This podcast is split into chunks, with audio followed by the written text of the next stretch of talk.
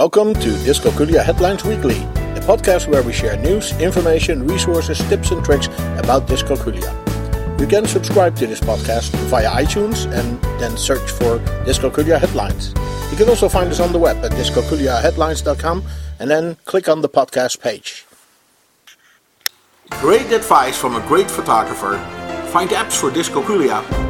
Yes, dyscalculia is inborn. Read the proof about short-term memory or working memory and parents helping children with math. This is our podcast for week 44 in 2017. We welcome Dr. Schroeder, the founder of Dyscalculia Services, to help us look at the links for this week. Welcome, Dr. Schroeder. Well, always great to be here. Well, let's dive into this uh, couple of interesting and intriguing uh, link. The first one, uh, advice from a photographer. What does that have to do with uh, dyscalculia?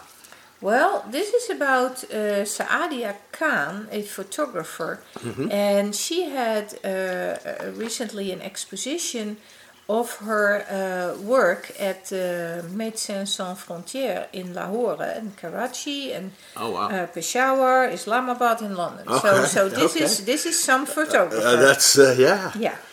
Now, um, apart from telling us about her photography career, she also um, was questioned about uh, dyscalculia, and it was known that she she had that. Oh, she, has dyscalculia. Okay. Yes, and they they asked her now, "What's your greatest challenge while photographing?" Now her her greatest challenge was not the dyscalculia, but winning the trust of her subject. She said. Well, okay. But about uh, dyscalculia, uh, it might make adjusting the um, aperture or the shutter speed and those type of things that you need to calculate when you uh, do um, high-end photography uh, a little bit more complicated than if you do not have dyscalculia. Yeah, yeah, that's right. Now, yeah. And then she answers, well, in knowing and, and owning your disability, which in my case, like like uh, you rightly said, is dyscalculia I feel it has given me strength and a clarity which I may never have had if I did not have the diagnosis. So she owned it, she lived through it, she we've worked heard with that, it. We've heard that before from some other folks that, that owning the disability is important. You should not hide it or be embarrassed Absolutely, and, and that is such a good uh, perspective. Yeah. And I, I also love for my clients to own their dyscalculia, not to avoid it, just talk about it. Uh, they do not need to hide it. It's it's they don't have to be ashamed about it. And when you face it, you can see the other side of the medal and the opportunities it also brings because uh, it makes you sometimes stronger and, and more persistent. And yeah. that's a, a, trait that can uh, pay off in other areas as well. Absolutely, absolutely. Having lived through it is, is really a, a benefit. Right on okay. that moment it might on that moment it might still yeah right right right right. Still a struggle for your clients still a struggle. It's still yeah, a struggle but, but, there's light at the end of that absolutely. tunnel. Absolutely. Now the next uh, link is uh, is to uh, a way to find good apps for dyscalculia. And I, I remember we, we had a big wheel of apps uh, oh yeah we, we uh, had last week. from from um, um, from the UK University Edinburgh University but this is a way to find apps, to to uh, to search for apps. Yeah, and um, actually, we never uh, stop singing the praise of the Understood website. Right, it's a fantastic Great organization. Folks. Absolutely. And in this post, we highlight the part of their website where they help people to find apps that will be helpful with um, not only uh, dyscalculia but uh, different specific learning disabilities. Right, because they focus on all the uh, learning yeah, they, So you can select select the issue your child has. Okay. And also the grade level. Uh huh.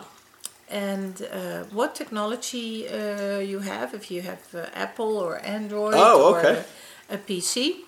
And it will uh, give you some uh, great suggestions that have been tested and, and work and the understood people have tried them out and you can really rely on them to be uh, to that be helpful. That is an excellent Definitely resource. That is out. an excellent resource. That's wonderful.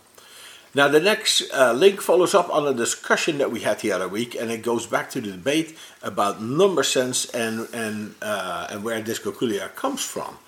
And um, so, yeah, so they This claim is- that they have the proof. The- it's a it's a very good article. It's a, a little bit older. I think it was from 2013, and it was published in uh, Frontiers in Psychology. okay. And main author is Karin Landerl, uh, and and she works with a whole team at the University of Graz in Austria, and she has been investigating the early uh, brain development with respect to numerical processing for years. She's really a, a known um, author in that area. She investigated the development of that um, numerical processing now, uh, not only in babies but in elementary school children with dyscalculia. And she also had a control group with um, typically developing uh, children with good arithmetic uh, skills. Now, uh, Dr. Landerl and her colleagues conclude um, that there is a biologically driven um, issue, a deficit, that caused these children with dyscalculia to have um, issues with the internal um, representation of numbers. Okay. So they actually struggle to internalize uh, a number line. So if they need to put numbers on the number line, they make more mistakes. It's it's harder for them. They take uh, they take longer to do it. Also, if you look at uh, their reaction time uh, to estimate uh, numbers, Yeah. to um, quickly subitize numbers, like the small numbers, one, two, three, four, and then you have uh, counting numbers, uh, maybe between five and 7 Uh, the children with uh, dyscalculia consistently took longer time for that. Okay.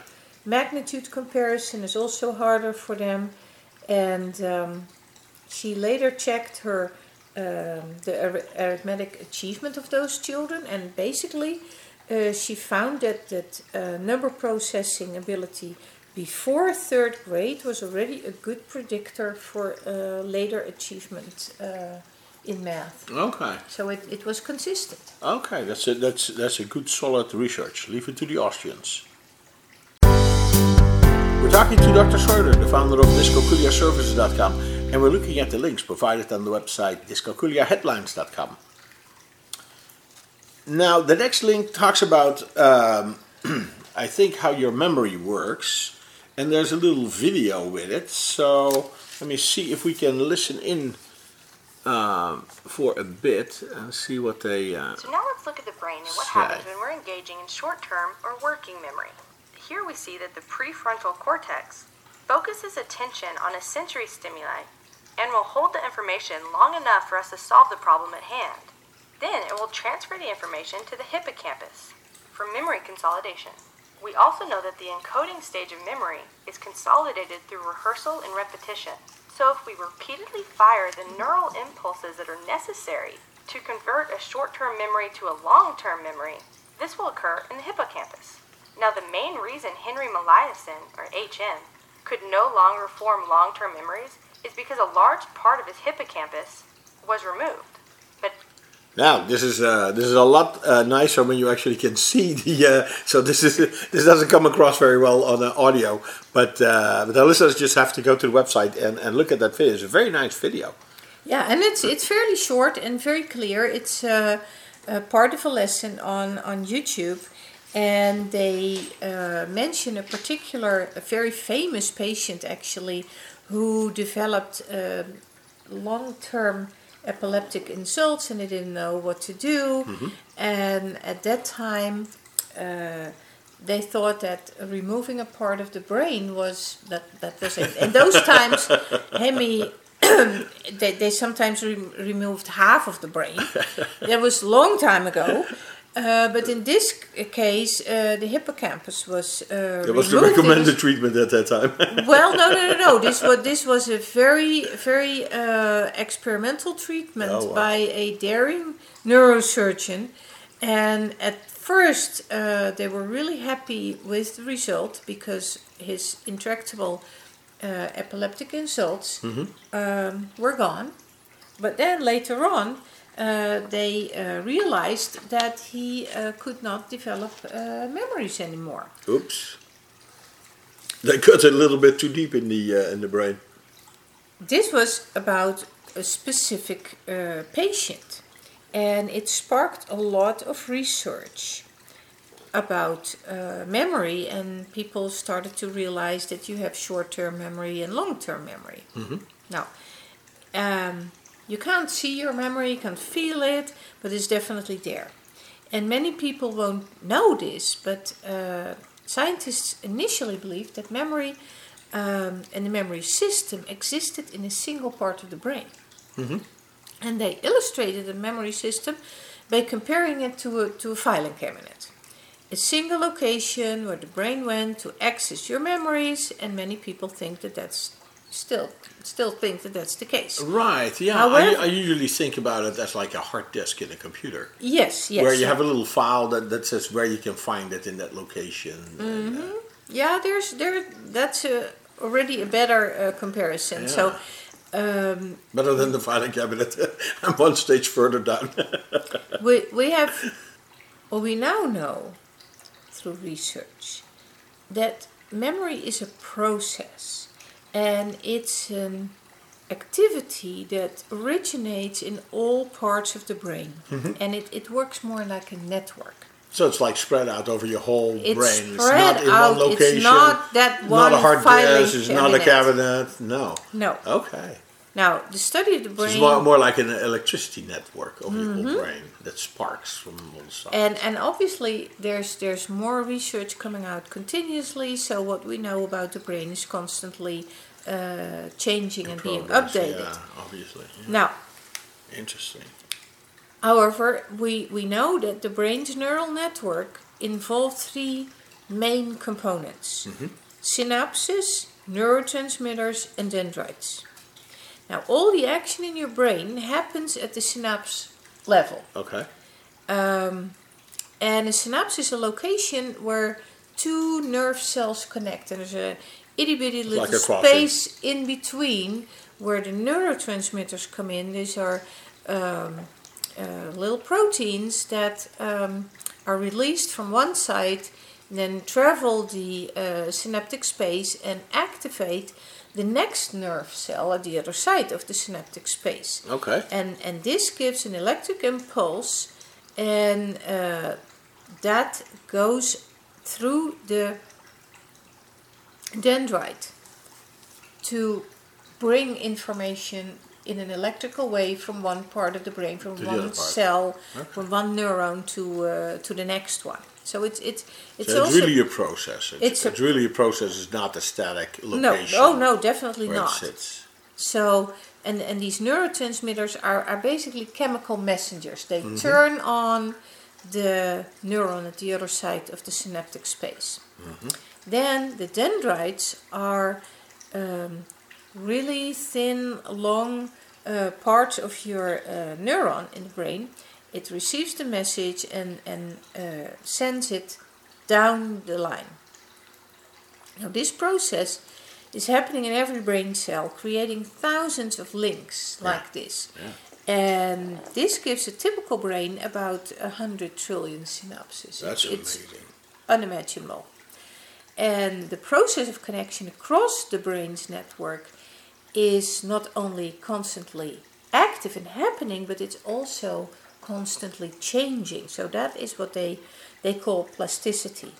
And it allows people to, to learn, to basically change their brain.